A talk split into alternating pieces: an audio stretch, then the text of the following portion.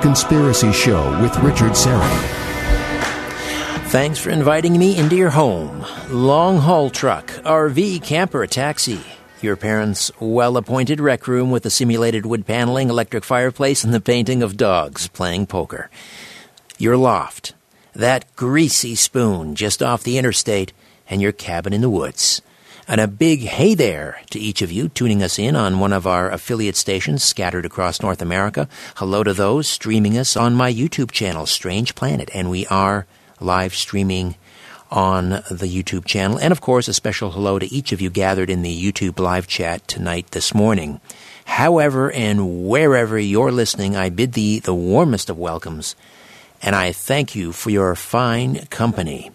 Uh, open hours or open lines this hour. Open lines 416 360 0740 416 360 0740 and toll free from just about anywhere 1 740 4740 and uh, if you had a chance to listen to the last hour with Paul Hellyer and Victor Viggiani and you want to comment on that you're certainly welcome to do so um, and just about anything else. Uh, you know, keeping in mind this is a, a conspiracy show. We talk uh, the paranormal, we talk UFOs, uh, we can talk a little political subterfuge if you'd like, uh, but we don't swap veal recipes. That's basically what I'm saying. Uh, now, Carlos in the other room, do we still have uh, Victor Viggiani? Yes, Victor is is going to hang in, and um, we're going to uh, we're going to sort of conduct open lines together. It's always great to have Victor aboard. Victor, how are you? Just fine, thanks. That was a, a very interesting first hour. Yeah, um, I know it's a. People may not realize that, that Paul Hellyer is 97 years old. 97. And um, so, you know, for him to be up late, that's first of all, you know, we're very grateful. It's remarkable for him to have that kind mm-hmm. of energy still, and and uh, right. uh, but I would love to get him back on to delve further into the uh, the economics, uh, the macroeconomics. Um, but the the UFO uh, ET question still to me is. Um, I mean, I, I, I, know he loves to talk macroeconomics and so forth, mm-hmm. um, but yeah. but to me, I mean, that's the Lollapalooza. We we didn't have a lot of time to get into further into uh, his his views on the, the types of ETs that are interacting with with uh, humankind, and I know you've talked to him a lot, a lot, longer and known him a lot longer than I have. Can you mm-hmm. share a little bit about his views on on the types of ETs that are interacting and to what extent they are interacting? Well, he he is has come on board with with um, people like Clifford Stone. Um, I know we've we've uh, conducted interviews with Richard uh, with uh, with Clifford before, uh, and Clifford Stone has been one of the um, I guess foremost proponents of visiting crash sites where extraterrestrial vehicles have crashed. You know, we're talking, you know, hard, you know, um, vehicles, and then on top of that, actual beings. And um, and I know that um, Paul has definitely some very strong views, not only about the kinds of vehicles that have crashed, A, and B, the entities that are in these craft. Uh, his assertion that there are 57 uh, different varieties of extraterrestrials out there is not all that far fetched because a number of other people who've um, you know articulated that uh, and have espoused the the um, uh, the position that the, the United States government have met with some of them, uh, it's very difficult to dismiss that kind of evidence. I mean, it's it's it's easy to say, well, yeah, it's just so, you know, total fabrication, and it's easy to say that because it's so far fetched. But what if it is in fact true that there are in fact 57 different species. And Paul's made this very clear. I know that he's had interactions with um, a, number of different people. Um, Dr. Edgar Mitchell, for one, uh, the sixth man to walk on, on, on the moon, who has affirmed the fact that uh, these craft have in fact crashed and there are beings and bodies being consumed by the, the United States recovery teams. uh, this kind of stuff is not easy to dismiss. So, w- what do you do with that kind of information? Do you just totally dismiss it, or do you delve more deeply into the people who ha- espouse these particular points of view? And that's the whole conundrum of UFO disclosure. Uh, you can you can discount it, you know, holus bolus, or you can de- uh, you know dig more deeply into it and find out, in fact, whether Clifford Stone, for example, has in fact seen extraterrestrial beings at these craft sites and, and that to me is, is, is a is a tipping point that you just can't dismiss. All right, let's go to the phones. And John is in Toronto. John, good morning. Welcome. Hello. Thank you for taking my call. Great ple- show as always, sir. My pleasure. What's Uh, on your my mind? question is, um, uh, my main concern. Uh, I believe that there are UFOs and that there are extraterrestrials in the world. Um, my, the one thing that I think about the most is how are we going to shift the paradigm that we have now as a human race. Um, I forget who it was that um, a, very famous man was asked by a reporter, and he said, "Do you believe in the exist? Uh, are there are there extraterrestrials? Is there intelligence in outer space?" And the old man said, "Young man, there are only two possibilities. One, we are completely alone in the universe. Two, we are not." I find both possibilities to, to fill me with equal measures of terror and excitement. And my question is, how are we going to prepare people for, to, for the paradigm that when the extraterri- extraterrestrials do show up, because eventually they are going to show up, I truly believe that. Um, how, um, uh, uh, Mr. Viggiani, what do you believe is the best way that we can help prepare people um, so that people don't freak out. Like when Orson Welles read uh, War of the Worlds, um, it, it was very disturbing for people. What is the best way, other than these ridiculous UFO um, movies that um, always show? I mean, they're very violent and um, uh, vexationist to the uh, to, to people's nervous systems. Uh, what is the best the way that we can prepare ourselves? All right, go and ahead, what Victor. would be the the effects of such? Excellent question. It, it's it's something that plagues me on a daily basis. um, how to prepare? Um, I, I guess the best way to to be prepared is to become involved in your own personal research. There's so much out there that you first of all you have to be careful about what's what is out there. That's that's a very you know serious conundrum. But if you do some really really good research with the good researchers that are involved in all of this, and this has been going on now, uh, you know for you know for 70 years. There's so much information out there that people can, um, you know, lean on to become more acquainted with the different perspectives of what's really going on. And the only way that I can describe it is do your own research. Uh, don't depend on Facebook to, you know, be your uh, be all and end all of your understanding of the extraterrestrial issue.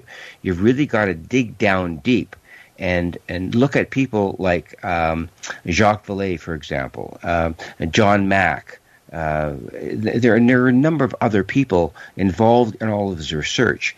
If you dig down deep, and people, you know, they don't always dig as deep as they can to find out what's going on. So you have to prepare yourself with good information. And there's so much politically happening right now. You know, the, the, the, the Pentagon issue, uh, the the issue with the United States Senate going more deeply into all of this. You have to dig down deep and find out what's really going on in order to prepare yourself for what's really going to happen. And there is going to be some form of ultimate disclosure going on here. There's absolutely no doubt about it. So you have to do the work of um, investigating good people like uh, Richard Dolan, for example. Read his his uh, both tomes on the UFOs and national security state. Get an understanding of, of that to begin with. So, in order to prepare yourself, you've got to do your own research. You just can't depend on uh, on speculation on Facebook or Instagram or or, or, or tweet uh, Twitter to, to, to get a full understanding of what the UFO issue is all about. You have to do your own research. So that that's my suggestion to how to prepare people with, for what's really going on. All right, John, thank you for that. Now, you mentioned Jacques Vallée, and in one of his book books, and I can't remember the title, but it, the subtitle had the word deception in it, suggesting to me, and I'm I didn't read that book, but it, you tell me, was Vallée not hinting that uh, that perhaps extraterrestrials uh, are not uh, are not you know these knights in shining armor that are here to, Mm-hmm. to to rescue us from ourselves. There is an element of deception there, which also echoes.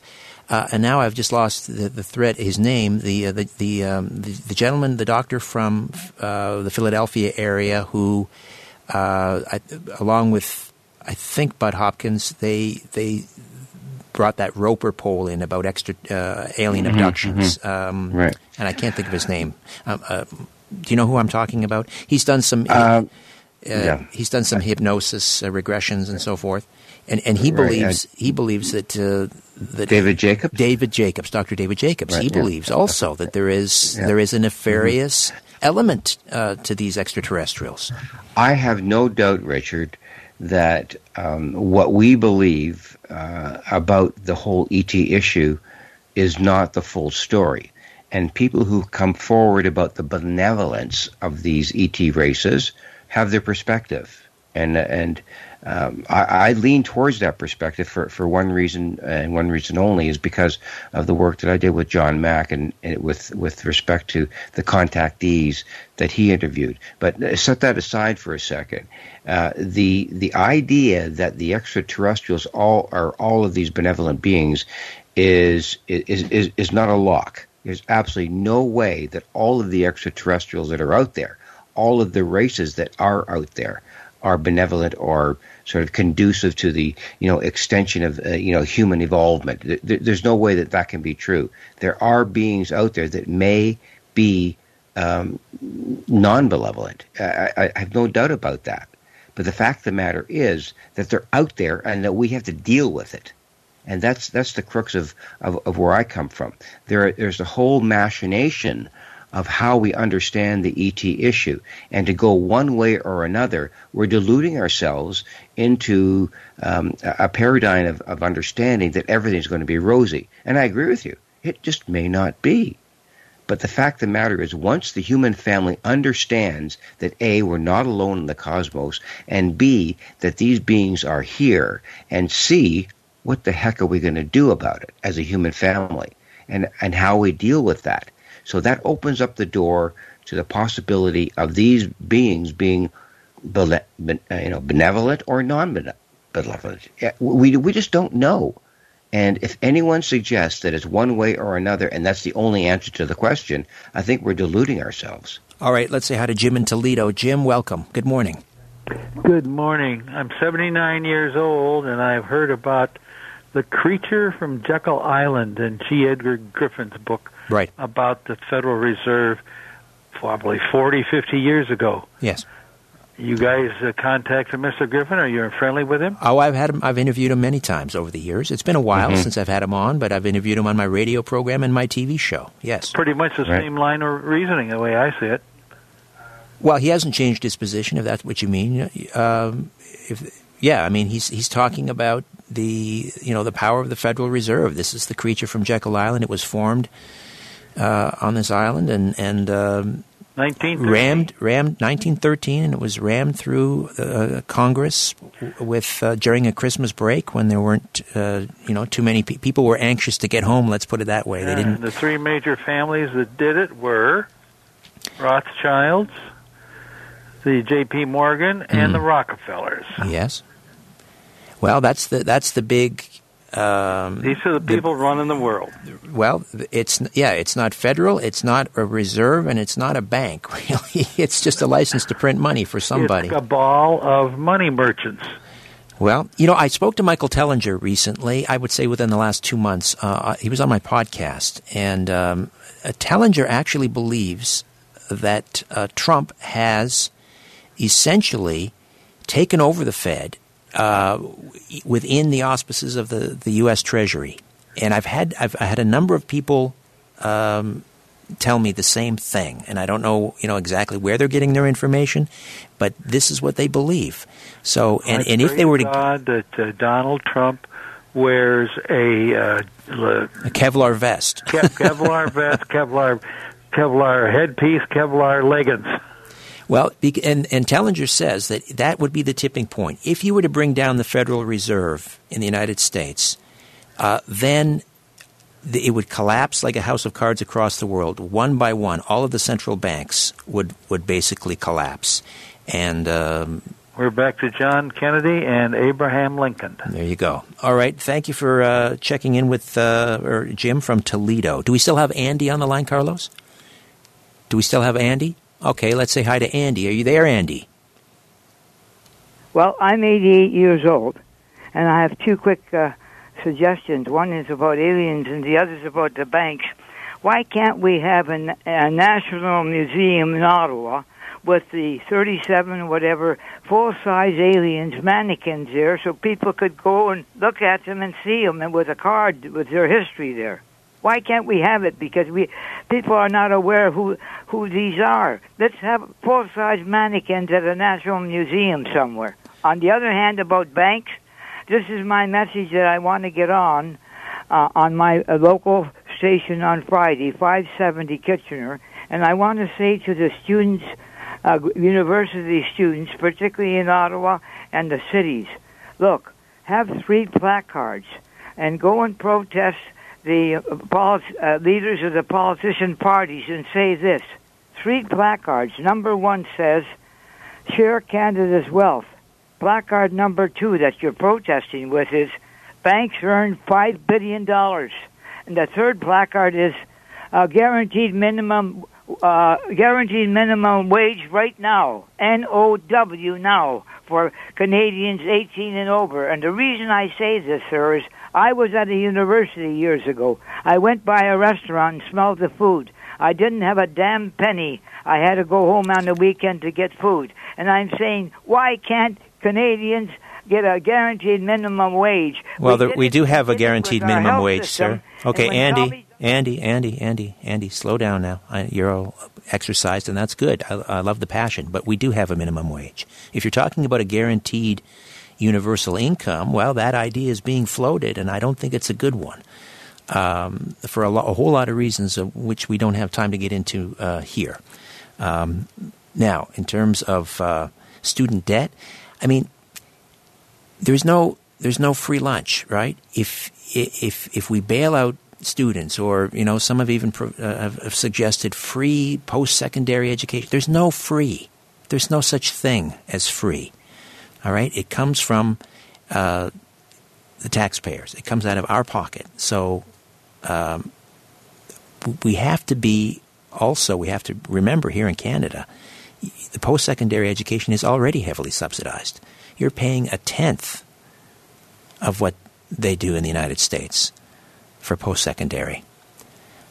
So we also have to rethink. You know, who are we graduating? Are they are they graduating and prepared for the new economy? I, I spent uh, a, uh, a, couple hours speaking with Dennis Combites a couple weeks ago about robotics, the revolution, that it's here. We're talking about a massive, massive displacement in the workforce in North America. I believe he said 40%. That's 60 million people who have jobs today will not have them within 10 years. Now, there will be some new jobs from robotics, uh, but the people that are graduating from university f- to do and, and high school, they're being trained to do jobs that will not exist within the decade. So we have to be more mindful about, you know, what we're studying here as students, and uh, having a a PhD in philosophy is great, but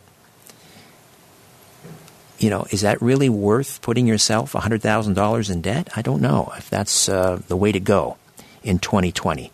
Uh, let's see. Well, why don't we uh, why don't we take a timeout? And uh, are you good to hang around for a little longer, Victor? I'm still with you, and I have some educational perspectives on exactly what you just. I'm I'm guessing you would as a yeah, former sure, as a former yeah, principal. Yeah. All right, we'll, uh, exactly. We'll, I will get your sure. take on that when we come back. 416 360 0740 416 360 0740. And Carlos, my screener isn't working, so just keep just keep buzzing my ear telling me uh, who's calling and where they're calling from. I always like to hear where they're calling from as well.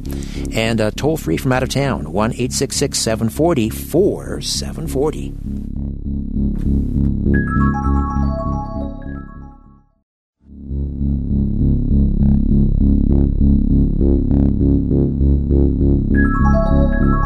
Look at the sky, ever wonder if someone's looking back? This is The Conspiracy Show with Richard Syrett.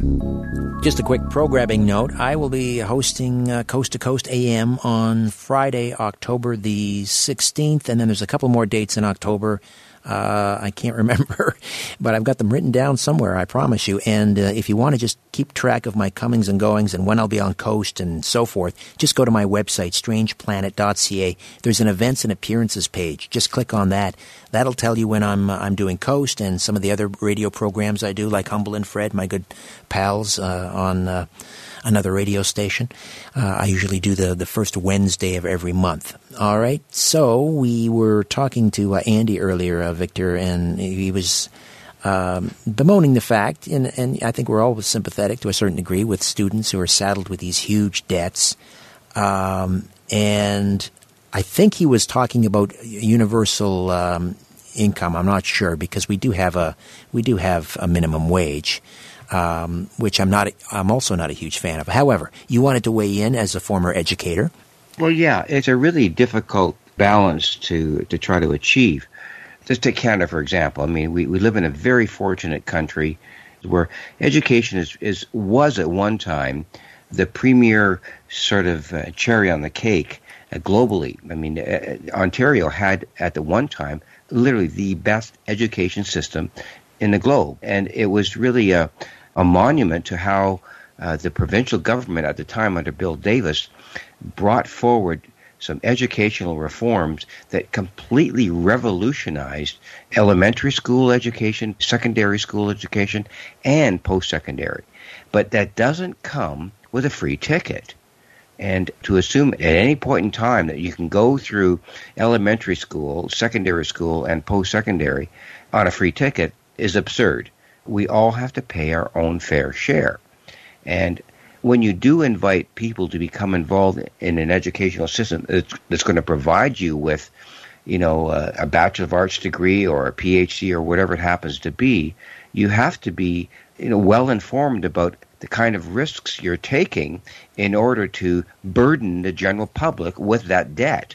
And to me, it's a very kind of thin line that you have to tread so you can't have the whole thing. What I don't understand somehow is that, you know, students who come out of a university with a $50,000 debt, how does that happen?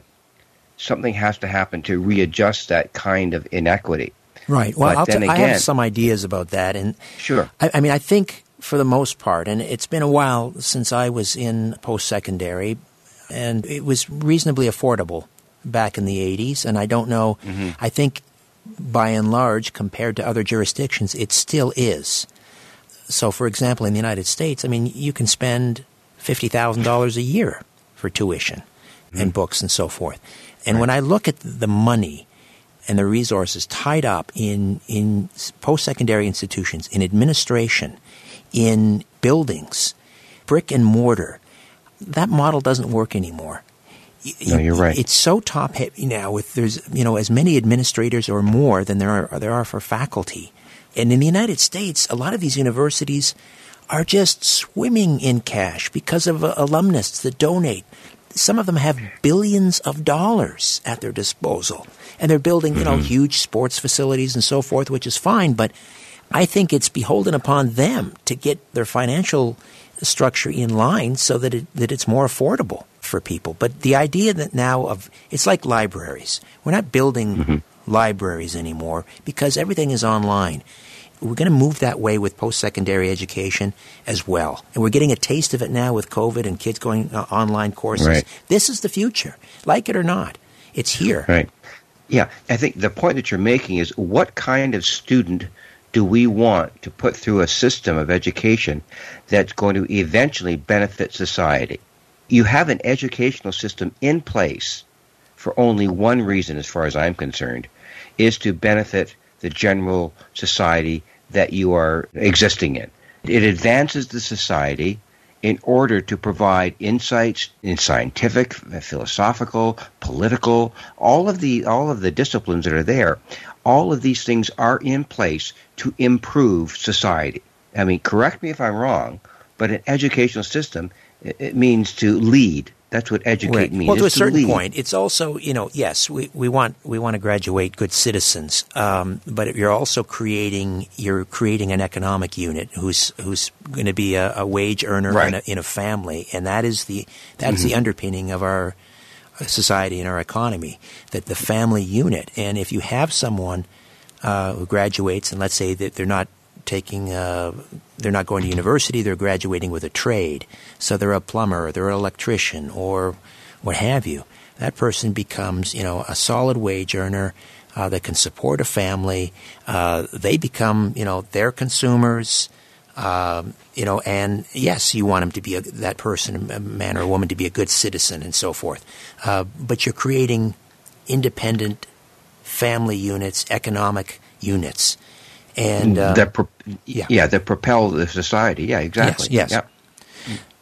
Yeah, I, I um, so I, I I don't know what the answer is to some of these. This is a huge student debt bubble in the United States uh, that's that's going to have potentially catastrophic consequences on. on you know, I, I don't know what the answer is there, um, but I know we're headed down the wrong road in terms of you know how we are presenting uh, post secondary education to students.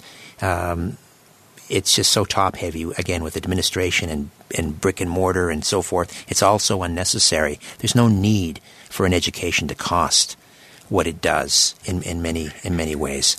I, Uh, I yeah. often wonder to myself, exactly, Richard. I often wonder where these costs are. I, it, I you know, ha- having been part of a, uh, you know, a, the, a Toronto Catholic District School Board, and you look at the kinds of costs that they are involved in. You, you talk about bricks and mortar and land development, and where do you buy schools and all of that. There's so much. Um, built into the infrastructure of developing an educational system uh, that's not part of children in the classroom. It, it's sort of like a backdrop to, to what's going on with kids in, in a classroom that the public under, really doesn't understand what it really takes to put a public education system in place that uh, validates families, that gets kids involved, that, that propels them on to uh, beyond you know secondary or post-secondary education into the you know uh, degree programs, Right. PhDs, etc. So, w- w- w- how, how do you propel those kinds of systems in place without investing dollars? And uh, wh- wh- where do the dollars come from? I guess that's my question. Right, right. Um, well, I think I think we know where we're headed in the future, and, and I think university uh, and college will be uh, very affordable, and it in some cases free, and it'll be available online to the world. Uh, so if you if you're in uh, Kenya and you have a you have access to a tablet or a phone, uh, you can go to school. You can go to the finest uh, Ivy League college or university in the world, and uh, that's where it's headed. Uh, I, I think that that future is is bright. I think we're we're going to get rid of uh, the delivery system that we have now, just because it's just it's it's no longer workable. it, it, it's archaic, and and what we're going through right now with this so-called pandemic is that we're gradually realizing that. Uh, I have very close friends, Richard, as, as you probably do too, who are now working from home for a variety of reasons, and they are actually becoming more productive at home than they were in the office. That they went and took the subway down to University Avenue and went to into their office on King Street. They're more productive now at home than they've ever been. Right. The, the, the fact of the matter is, they're taking less sick days. They, they, it was there's some stats out there that uh, initially, you know, people took uh, three or 0.5 or four, you know 4.0 uh, sick days uh, per month. Now it's down to 2.2 sick days. Right. Well, as someone who's Because worked from home for a very long time, I, I- and Right. and my lovely bride as well, I can. Yeah, you you you work longer. You work through your lunch because you're working at your dining room table, so you're eating and you're Right. working and you're and you're taking texts and Mm-hmm. emails at bedtime. You you you definitely work further. And and for people now who are also working in the home, this is a big change. Now they see the possibility and, and, and how workable it is, maybe even to homeschool. Uh, do, the- do, do you think? Yeah. Do you think that this kind of, of revolution of uh, how how you work from home is really going to change things, or will when things settle down, is it going to just revert to the other model? What, uh, what do you think about that? No, I don't think I don't think we're going back entirely. Uh, uh, some things I don't want to leave behind, and we may have to. But one of the things I think one of the silver linings is uh, is we're going to get back to you know the importance of, of family structure and family life, and and um, if um, you're going to be working from home, you're you're going to be uh, spending more time with your children. I've seen some recent uh, studies uh, in the United States. Uh, they haven't done polling up here up, up here like this, but something like sixty percent now of parents in the U.S.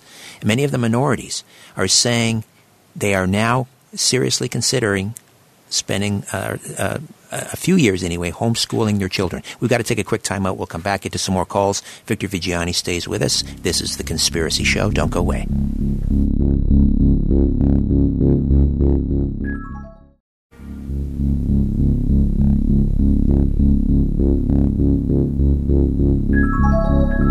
The truth is not out there.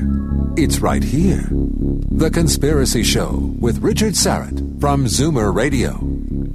And if you enjoy The Conspiracy Show, check out my podcast, Conspiracy Unlimited. New episodes drop every Monday, Wednesday, and Friday. You can listen and subscribe at conspiracyunlimitedpodcast.com, conspiracyunlimitedpodcast.com, or wherever you find your uh, find your, your podcasts.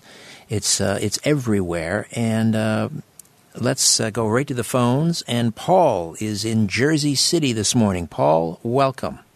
Well, uh, bienvenue and uh, bonjour. Richard, you are one of my favorite hosts when you uh, substitute in the, how do you call it, the air chair. The air Coast chair. Coast. Yes. Well, thank you. That's very kind of you.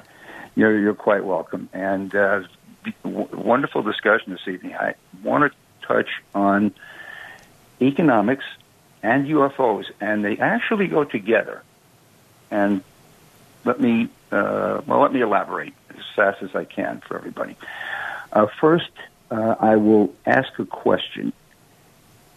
What passport in the world is the most potent passport you could have of any nation? Just take a guess. The most potent. What do you mean by potent?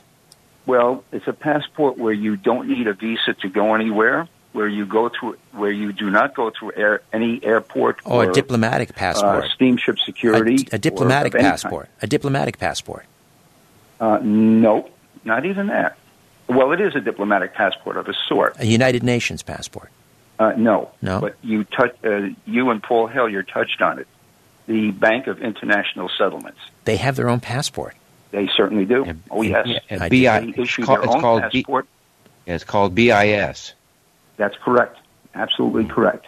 And you can go anywhere in the world for any reason, at any time, with no search, nothing. You just go through. And that's it. I was not aware of that. I mean, I know about the Bank of International Settlements. It's kind of the central bank of central banks, but I had no idea.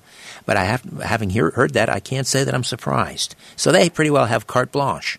That's right. If you have that passport, they will not question you. You will not be at, you will you will simply be told to take your seat or your Right, front of the line. cabin, and that's it. All right. Now, so you wanted But to connect but that. what does that mean? What does that mean? Well, it just means that uh, if you talk about money and power, that's power right there. I mean, you can go where you want, when you want, and there are no visa restrictions, no uh, no restrictions of any kind.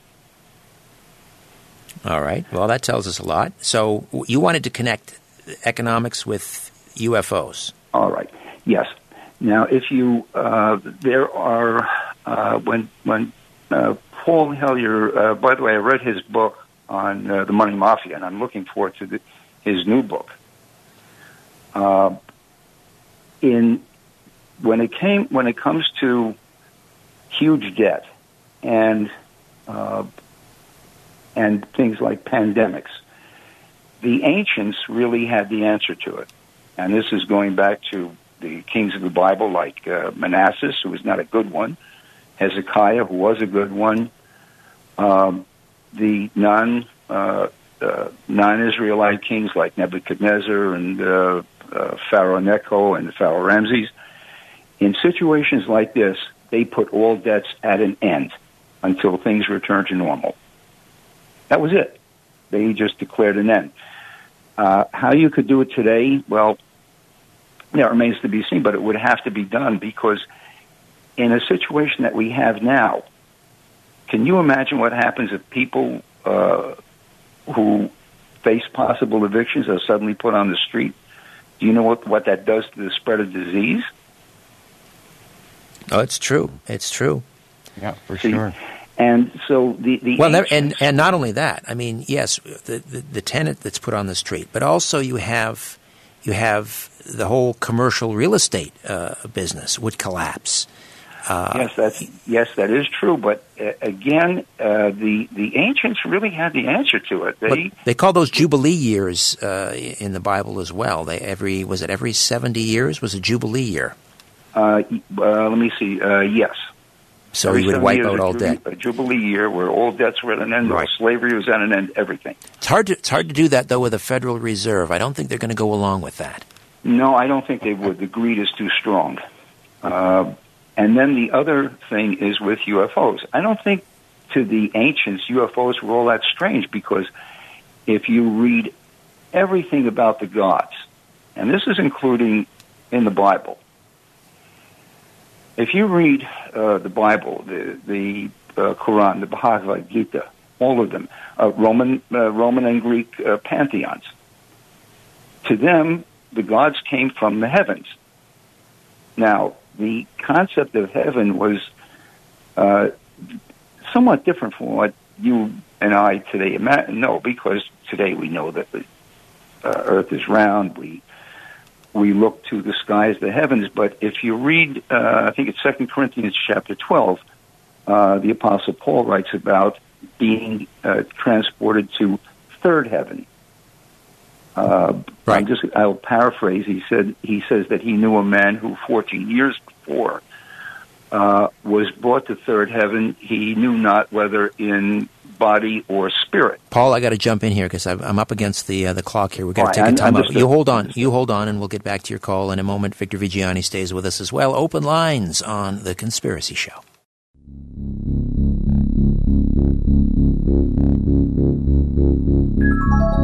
Keeping an eye on the New World Order. This is The Conspiracy Show with Richard Syrett from Zoomer Radio. To speak with Richard, call 416 360 0740 or toll free 1 866 740 4740. Paul is in Jersey City. Paul, you were talking about UFOs in the Bible. Uh, just finish up with that uh, point, and we'll get Victor to, to respond.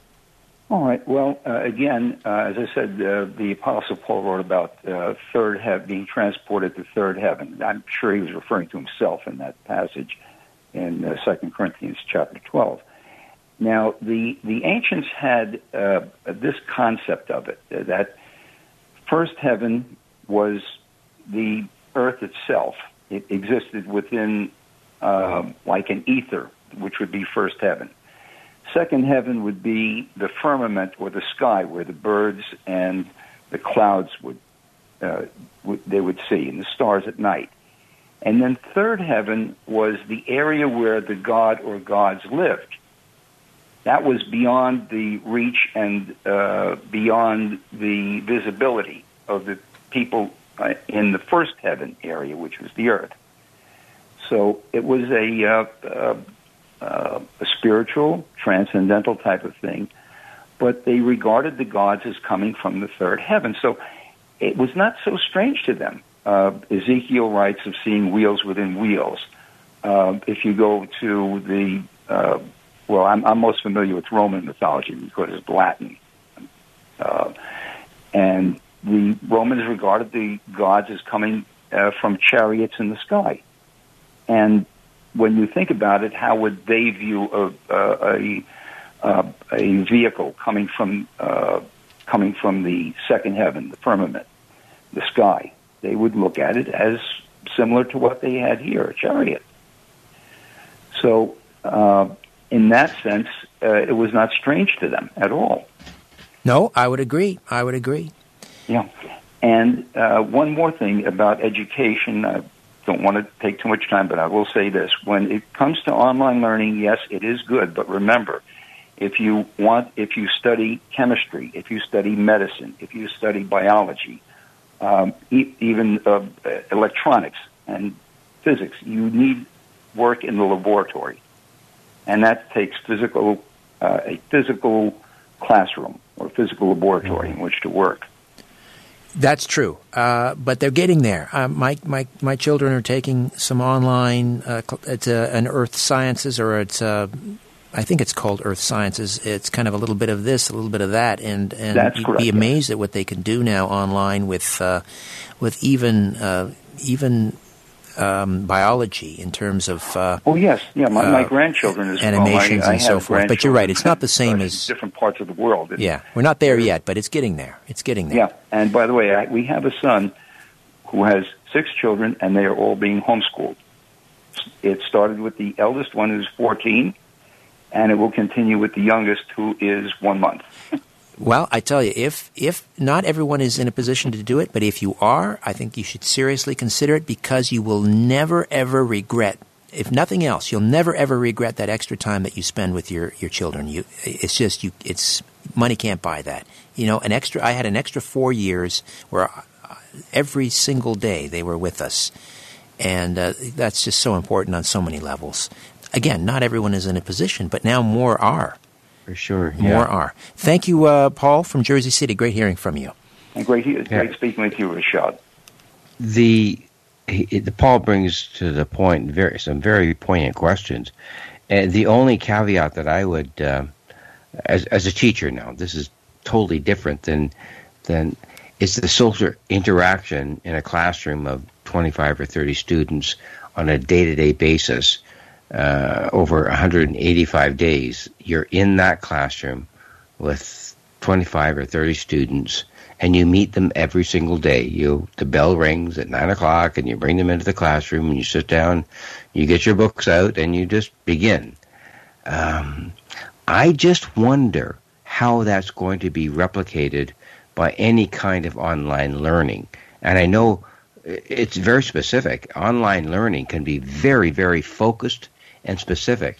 But I just don't understand how we can replicate or bring into play that sort of recess bell in the morning where the, the, the bell rings and you come into the classroom and you're just in there with your backpacks and your lunch and everything and kids are interacting with a teacher who has something to offer. Well, uh, well, there are there is synchronous. There's asynchronous, which is you know it's a little bit like correspondence courses. Uh, mm-hmm. uh, then there is synchronous, which is you have a, a, teacher. It's it's live. It is interactive. You have other students. Yes, I, I, get it. It's not you're not breathing the same air. It's it's you're, you're right. not yeah, the, the, yeah, the socializing isn't there, which is one of the reasons we let our our uh, our boys go this year. They just they wanted Mm-hmm. what they called Mm-hmm. a real high school experience. So they're going to an all boys Right. Catholic school. Uh, mind you, it's only it's Mhm. only two days a week and it's a half a day, but they just crave wanting to be away from the house in another building with other kids, and I couldn't deny Yeah. that. But Yeah. it doesn't have to be their entire scholastic career. It could be just no, you're right. three It- or it's- four it's not- years. It's not, it's not. Yeah, it's not one thing or another. You're right. There's a balance there someplace. Right. And the other thing is to- the other thing is where you can get the socialization is with co-ops. So a bunch of parents get together and they rent out a church basement and we did this too and you hire some teachers and now Mm-hmm. they're uh, and these are, you know, teachers uh, whose values align with your values and they're teaching courses in a certain way and um, Mm-hmm. th- this is almost it goes back to the, the pioneering days when when parents would form councils and hire the teacher and she would teach you know all eight all eight classes in a one one room schoolhouse. Um, it's kind of back to the future. But so co-ops uh, are are something else that people are discovering that work as well, and and uh, it gives the parents so much more control, and uh, and it also allows the children to socialize. But it is kind of a a homeschool type atmosphere. I want to grab a quick call here. Sorry, um, quick quick point, Victor, and then I'll get to a call. Yes, go ahead. No, just uh, my, my, my point there is that we are going through a revolution of education, and I think I, really feel that we do, we cannot dismiss all the possibilities that are open to us, and I think that everybody who's involved with, with the concerns with their with their children, uh, socialization and, and the academics and everything, we, we, we need to let this play out in order for us to understand what's really open to us now uh, and available to us all to our children with respect to what we've gone through with the past what six or eight months. Right. Well, now we because now we have options, and and yeah, having choice exactly. is always a good thing, uh, and and um, that's what I'm excited about is the the choice now. Uh, Mm-hmm. For parents, we've I think we've come to the the end of the road for our homeschooling because our boys are now into high school. Um, but um, again, for those who are, are thinking about it, and now if you're in a position because you're you're you're you're at home and you're working, now is a great time. If you're thinking about it, now is a great time to try it. Uh, and it's and, and it, it does seem maybe intimidating, but you know what? I, what I discovered is it's not the teaching. It's not you know figuring relearning grade eight math, which I had to do in pre-algebra. It's dealing it's dealing it's dealing with your children's behaviors, and that Mm-hmm. Yeah, gives you a whole right. new respect for You're teachers right. as well. Um, and, and we've come to the end of the road of this uh, program. Just about. I don't. We're not going to have time for another call. But uh, uh, Victor, speaking of COVID, I mean, you're uh, typically this time of year. You're out. You're doing. Uh, you're doing um, uh, UFO conventions and conferences and so forth. You must miss it. Yeah, I do, Richard. It's uh, it's a serious void in my existence. I've I've talked to a number of uh, the researchers that I've been involved with over the past twenty five or thirty years, and they're all suffering, Richard, with respect to the access to information that we all kind of had become accustomed to in the flow of information with respect to the UFO reality. And I, I, I get a sense that people are actually vanquished. They're they're they're they're at a point where say, oh, I, it's, it's almost like some people have given up. I, I, I don't want to quote any names. I won't and I won't say that, but they're extremely frustrated by the wall of um, of, of of of uncertainty that's out there, and I'm, I'm I'm concerned about that. I'm very very concerned about it with respect to how the the ET issue is going to evolve in in, in the coming six to eight months. I don't know where it's going to go. I, there are certain open opportunities that I think are are there with respect to what the political uh, implications are. But I sense a frustration with people that this just might not happen in the way that we wanted to with respect to, to disclosure and, and all this happening in the political and uh, and the medical COVID kind of context that we're, that, that we're that we're existing in. It's a it's a very problematic uh, feature to me, uh, and I'm very concerned. I'm very very concerned. Well, there, yes, there. Well, there is despair and despondency. Um, you know, everywhere. Uh, and, and there are people that are giving up, and, and they mustn't, and they can't, and, and uh, they shouldn't. Uh, you know, this too will pass. Uh, but th- that's one of the tragic elements of, of this, and I've said this before. Unfortunately, I believe we've come to a position now where the cure has been worse than the disease. Uh, Victor, always a pleasure, and we'll uh, talk again down the road very soon, I'm sure. For sure, it's been a pleasure, Richard. Thank you very much. My pleasure. Zealand News Network, Zealand Communications. All right, uh, my thanks to uh, Brian White for the live stream and Carlos Cagina for technical production. Back next week with a brand new program. Not sure what it is yet, but it'll be good. In the meantime, don't be afraid. There's nothing concealed that won't be revealed and nothing hidden that won't be made known. What you hear in the dark, speak in the light. What I say in a whisper, proclaim from the housetops. Move over, Aphrodite. I'm coming home. Good night.